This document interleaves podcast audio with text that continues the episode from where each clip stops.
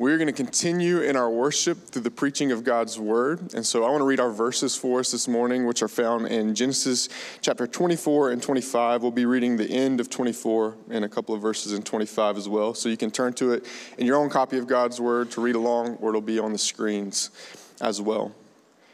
Genesis chapter 24, starting in verse 62, it says this.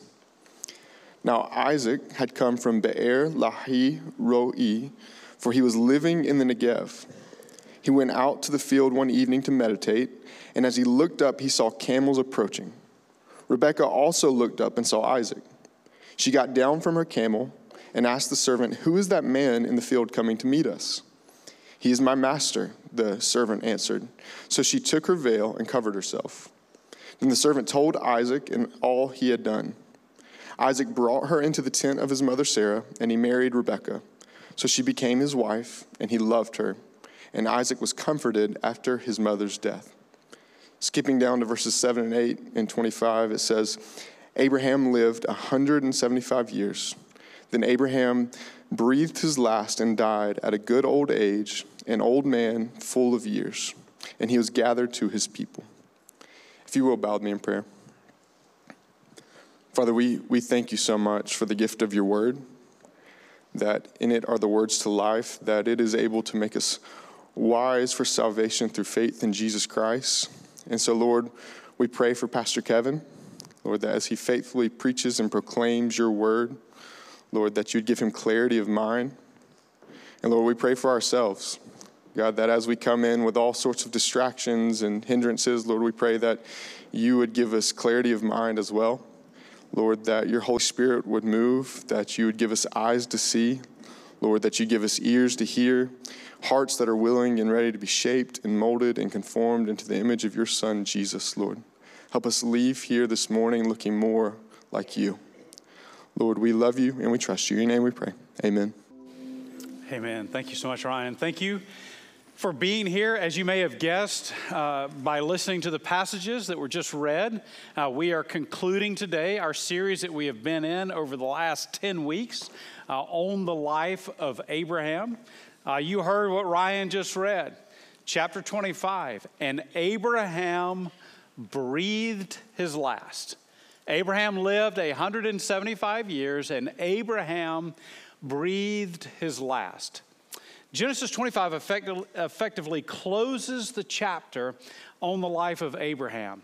When we began 10 weeks ago in Genesis 12, we saw where God called Abraham to leave the land that he was living in at the time and to go to this land that God would show him. But that call, that command came with the promise go to this land, and I will make you into a great nation. I will make your descendants as numerous as the stars in the sky. And through this nation, I will bless the entire world. Abraham believed and he left and he went to that land. The only problem was at that point, Abraham and his wife Sarah had no children, and they were old at this point. Abraham, at this point in his life, was 75, his wife was 65. They had no children, and years went by, and the promise was there, but there was no child. The promise was there, but there was no heir. The promise was there, but it had not become reality. And then finally, after 25 years, when Abraham was 100 years old and Sarah was 90 years old, they were finally blessed with a child. They named this child Isaac, and Isaac grew up, and Abraham and Sarah said, Finally, the promise can now become reality. The promise of becoming a great nation with great descendants can now become reality. The only problem was, years went by, and Isaac didn't get married. And if it was going to become a reality, if there was going to be a great nation, the boy had to get married and start having children and fast. And years went by and it did not happen. Genesis 24 is all about Abraham working to find a wife for Isaac.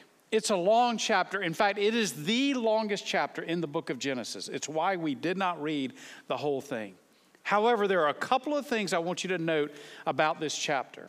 When you go back to verse 3, Abraham at this point is very old.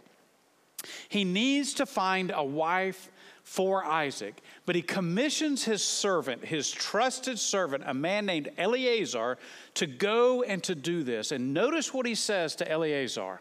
He says, I want you to swear by the Lord, the God of heaven and the God of earth, that you will not get a wife for my son from the daughters of the Canaanites, among whom I am living, but will go to my country and my own relatives and get a wife for my son Isaac. Now, I know at first when you read this, it sounds strange to our modern ears that Abraham, the parent, is picking a wife for his son. We read that and we think, that doesn't sound right. I mean, what if he picks a girl for Isaac and Isaac doesn't love her? She doesn't love him. And with our modern ears, we hear this and we go, that's not right.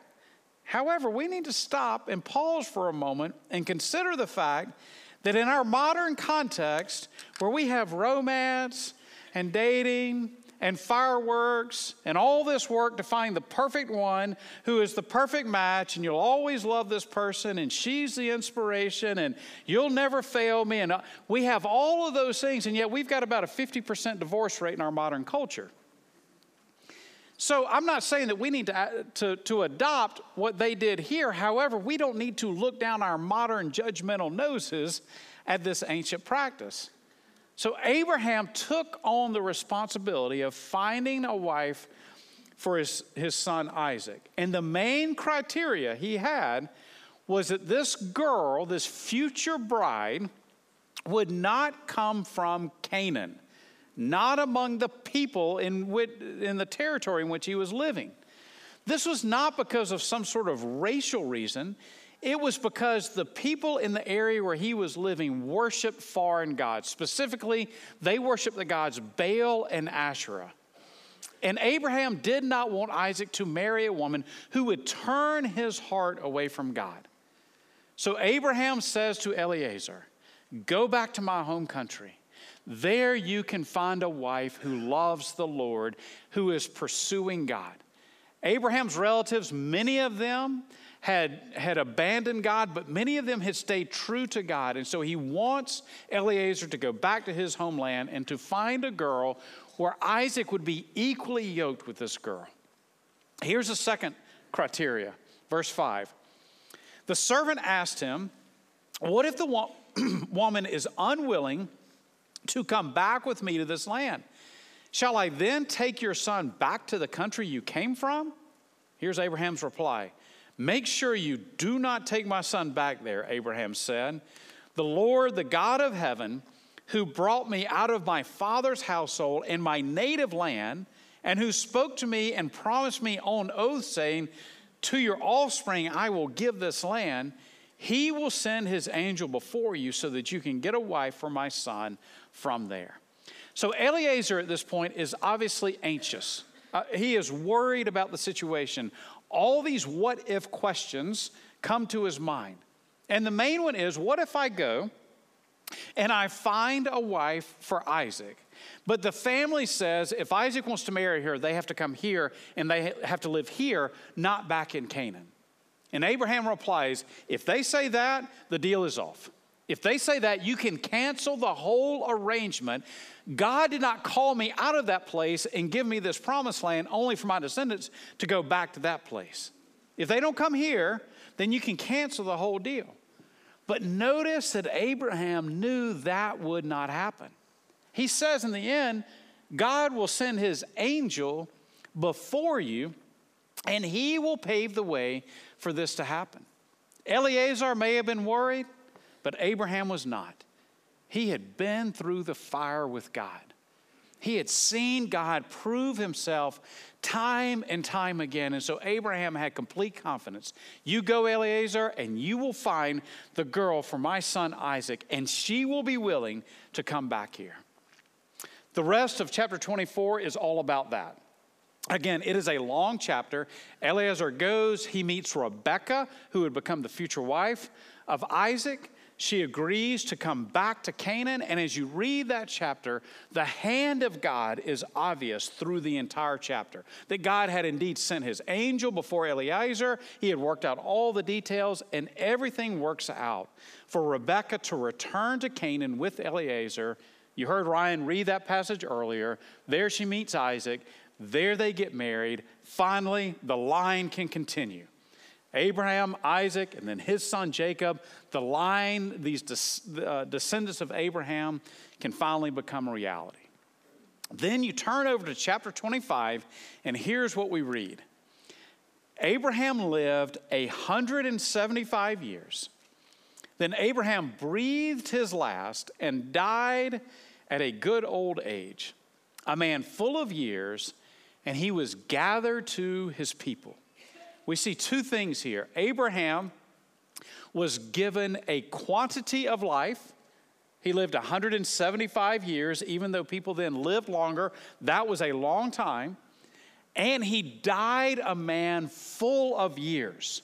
That phrase, full of years, other, uh, other places in the Old Testament, is translated satisfied.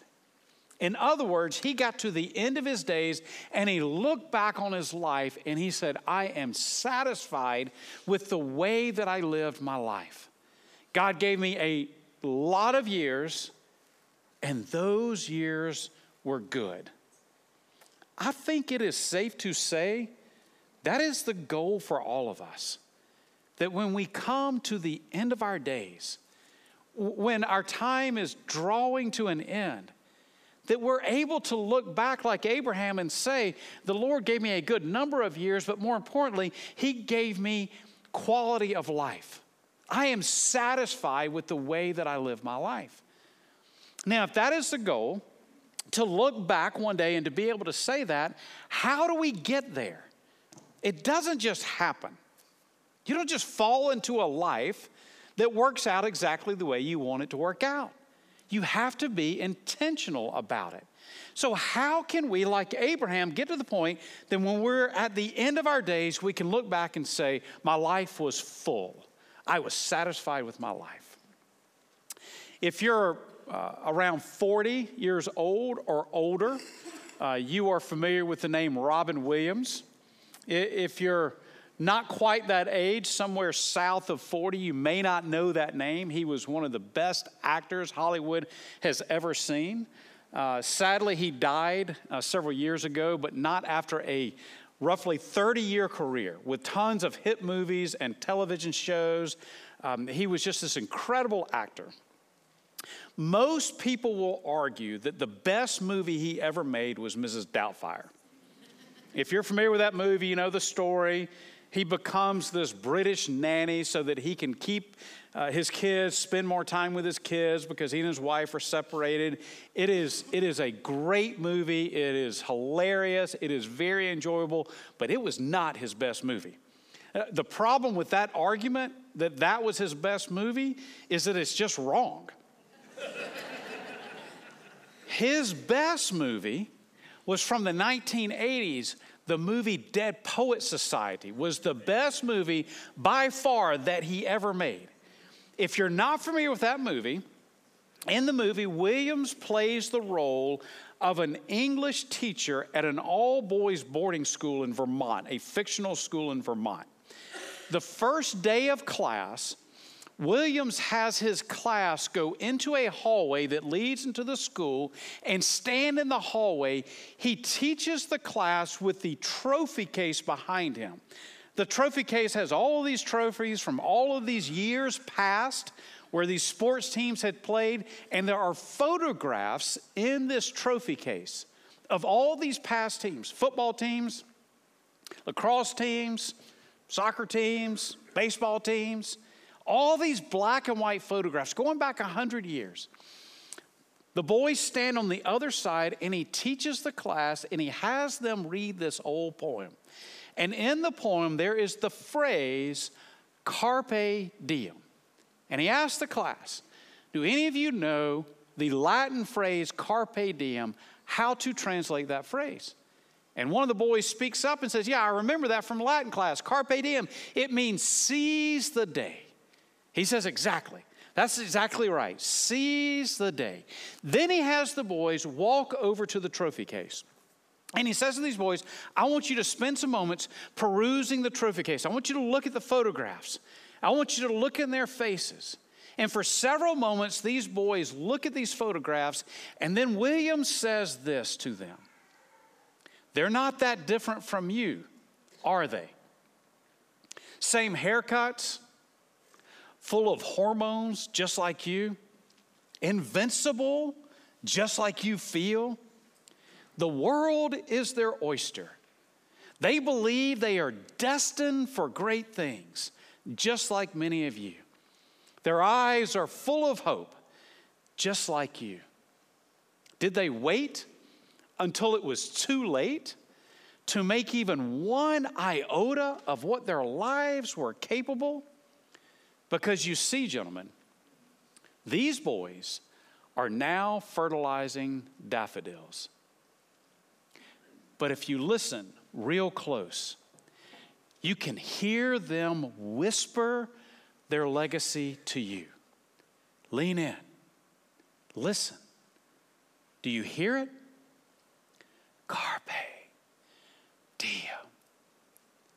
Seize the day, boys. Make your lives extraordinary. It is a powerful scene. It is a memorable line in a movie. In fact, everyone in my generation knows the phrase carpe diem and how to translate it because of this hit movie. It makes for a great scene in the movie. However, at the end of the day, what does it mean? What does it mean to make your life extraordinary? What does it mean to seize the day?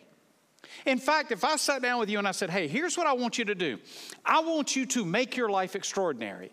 And you said, okay, I'm willing to do that. Tell me how. And I said to you, carpe diem, seize the day. What does that mean? How do I do that? How do I wake up every day and seize the day? It, it, reminds me of those posters that you see in schools or sometimes in offices with all these inspirational quotes. You know, like the one of a cat that's hanging by a claw nail from a rope, you know, and just about to fall. And at the bottom it says, no matter what happens, hang in there. Oh, okay. Well, that's all I have to do. You see, I, I got to the office this morning. I was really worried about this project and I'm going to get fired. And, you know, the mortgage company's about to close, foreclose on my house, you know, and I've got this major disease and all, but all I got to do is hang in there, right? I mean, that's all I've got to do. Or, or, or, the poster of a dog, and the dog's just gotten out of the bath and is shaking, and water's going everywhere, and the bottom it says, No matter what happens, shake it off. okay, Taylor Swift, that's great. but I don't know what to do with that. Let, let's face it, empty platitudes and cliches will not lead you to a full, satisfied life. If that were the case, when you came in, we would just give all of you the book, Chicken Soup for the Soul, and send you on your way and say, Go live by this and you'll be fine. There's got to be more to it. The reason that Abraham was able to look back on his life and say, I am satisfied with the life that God gave me, was not because he abided by all of these empty cliches. It was not because he saw these posters all over Canaan. You know, here's how to live your life. No, there were some things that he did specifically so that when he got to the end of his days, he was able to say, I, I have a life that was full. It was full of years in quantity and in quality. There are four examples that we see in the life of Abraham. Three of these are specifically mentioned in the New Testament as examples that we are to follow if we want to have a full life. This is on your message map. I titled this How to Make Your Life Count. And the first that we see in the life of Abraham is this to receive salvation through faith. If you have been here for this series, you understand this is something that we have highlighted, a major aspect of Abraham's life, that his salvation did not come through works, but it came through his faith. This faith of Abraham is referenced several times uh, in the New Testament. Paul references, references it in Romans 4, where he wrote, What does Scripture say? Abraham believed God, and it was credited to him as righteousness. A quote from Genesis 15. And then in verse 5, Paul wrote, To the one who does not work, but trusts God who justifies the ungodly, their faith is credited as righteousness. Paul here uses this as an argument, this story from Genesis, to say we can never ever attain salvation by works, but only through faith. Abraham believed in this promise of God and it was credited as righteousness. We would say, using our modern vernacular, that Abraham was saved through his faith in this promise. Simply put, going all the way back to Genesis, to this early story, we see that this was God's plan from the very beginning. This was God's redemptive plan for man. It wasn't that Jesus was, was God's plan B. It wasn't that God gave the Israelites the Ten Commandments and then looked around and said, oh, man, they can't keep those. They're breaking all the rules. I don't know what to do. What do we do with these human people who can't seem to keep the rules that I've given to them? What do we do? I know, Jesus, you go to earth, you keep all the rules, but then you go to the cross and you pay the penalty for them and their sin and all the rules they've broken. And then through faith in what you've done, then they can be saved. From the very beginning, this was God's plan. And we see this in Genesis 15 that Abraham was not saved because he was good enough, that he followed all the rules, but it was through faith in the promise that was ultimately fulfilled in Jesus.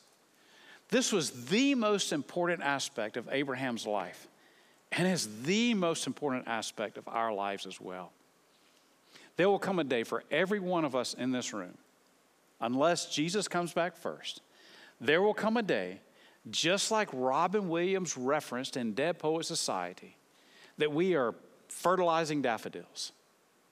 There will come a day that we take our last breath. And at that moment, the most important thing about your life is not how much money you made, or whether or not you made the team, or your grades, your career path, whatever accolades you got in life, where you lived, who you married, how many children you had, where you retired. None of those things compare at all to the most important thing in your life, and that is did you by faith trust in Jesus Christ? And here's what is so interesting there will come a moment that I take my last breath, that you take your last breath. And what matters most is your faith. However, in an instant, you will no longer live by faith. In an instant, you will go from faith to sight. What you've had faith in, this living hope, what you've looked forward to, will now be reality. And faith will no longer be necessary because you'll be in the presence of the Lord living by sight. If you want to be able to look back on your life, this is number one to receive salvation by faith if you want a full, satisfied life. Secondly, to have a life that counts, live faithfully. Here's what that means living faithfully is doing what the Lord has made clear in His Word for all of us to do. It is, it is serving, it is following the commands of Scripture, it is giving generously, it is spending time praying, spending time reading the Word of God, not living your life like the rest of the world. In our culture today, we have a lot of folks who have this loose attachment to Christianity. We often refer to them as nominal Christians. Sometimes it's, it's cultural Christians. Maybe they made a decision way back when at some event or some camp or some sort of VBS kind of thing, and, and that was their faith decision. Or maybe there was never a decision made. They just have this tradition in their family, And so they, you know, every Christmas and every Easter, they make their way to church to celebrate the high holy days. Last week at church, we had over 2,200 people there here that week. I don't think we're going to reach that this week. Why? Why? Where, where is everybody? Where are all those that were here last week? Well, last week was Easter, and we got to go on Easter. You know, it's, it's one of the two big ones. So we got to dress up. Got to go to lunch afterwards, get all the pictures made. And there's just this loose attachment to church. But at the end of the day, the way they think, the way they speak, the way they act, it's just like the rest of the world. In the book of James, and if you're not familiar with the New Testament book of James, James is all about you cannot say that I have faith in Christ and yet live like the rest of the world. James says if you've got faith, then it has to practically pray, play out in your life. And James uses Abraham as an example to make his argument. Notice what James wrote You foolish person, do you want evidence that faith without deeds is useless? Was not our father Abraham considered righteous for what he did when he offered his son Isaac on the altar? You see that his faith and his actions were working together, and his faith would, was made complete by what he did. Now, understand this none of us are perfect, especially the guy on stage right now. None of us are perfect. Abraham was not perfect. He had times that he acted out of fear rather than faith. He had times that he just flat out disobeyed God. But the arc of his life was faithful living. Uh, over the long haul, he, his faith in God made a difference in how he lived his life. In other words, the overall direction of his life was bent towards faithful living. Why? Because what we would call his salvation experience changed him. You cannot say, I've got faith in Christ, but live unfaithfully. Uh, James says that argument does not hold water. And, and, here's one of the things that I've, I've observed over the years. I have, on several occasions, been in hospital rooms and in hospice rooms as people are getting close to the end. I have never one time heard someone in that bed, knowing that the end is near, say to me, Boy, I really wish I'd spent more of my life sinning. I really wish I had been more disobedient to the Lord. I've never heard anyone say that. I've heard a number who have said, I've got so many regrets. I really wish I'd followed the Lord more faithfully. If you want a life that counts, then live faithfully according to God's word.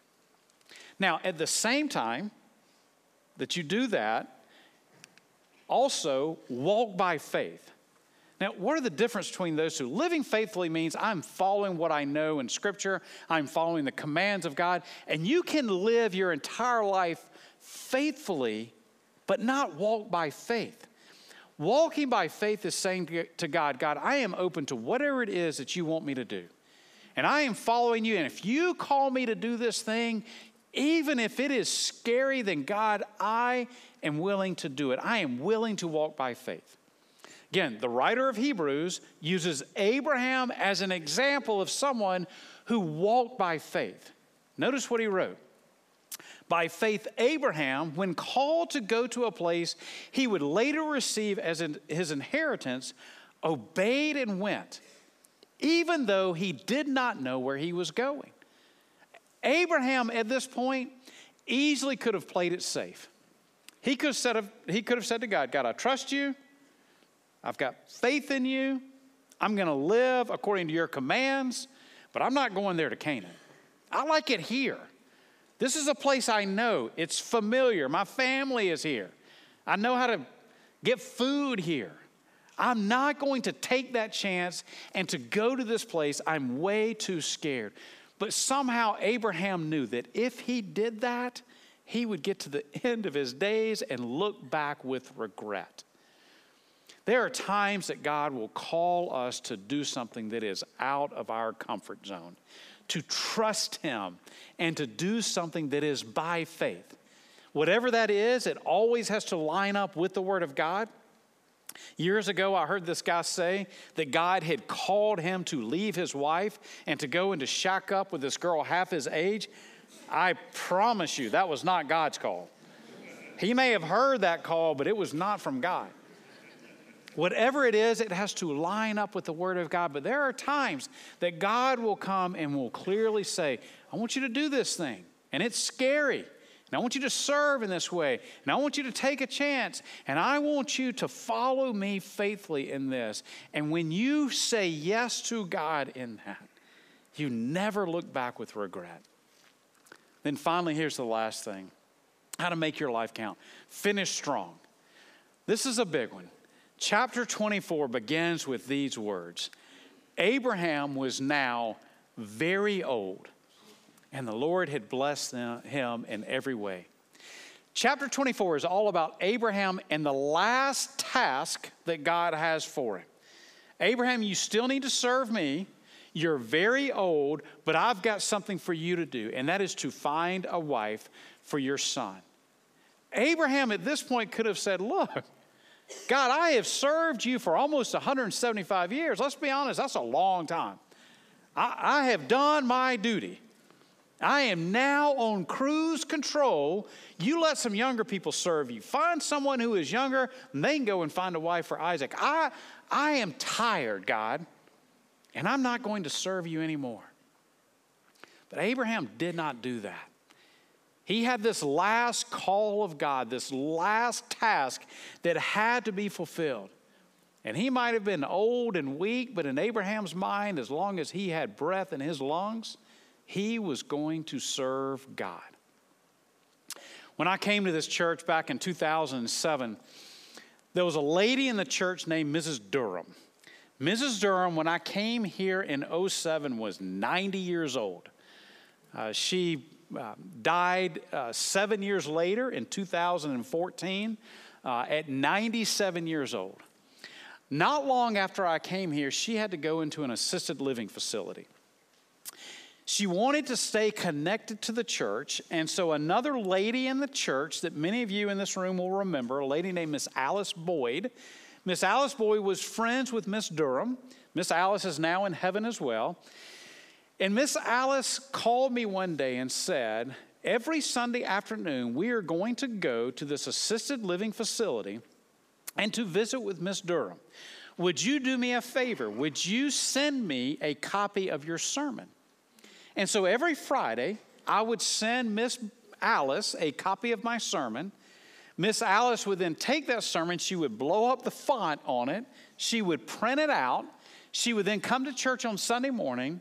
She would get a bulletin and a newsletter from the church, and she would take that, she would put it with my sermon, and on Sunday afternoon, she would go and she would visit with Miss Durham, and she would give Miss Durham all this information. Eventually, Miss Durham became bedridden.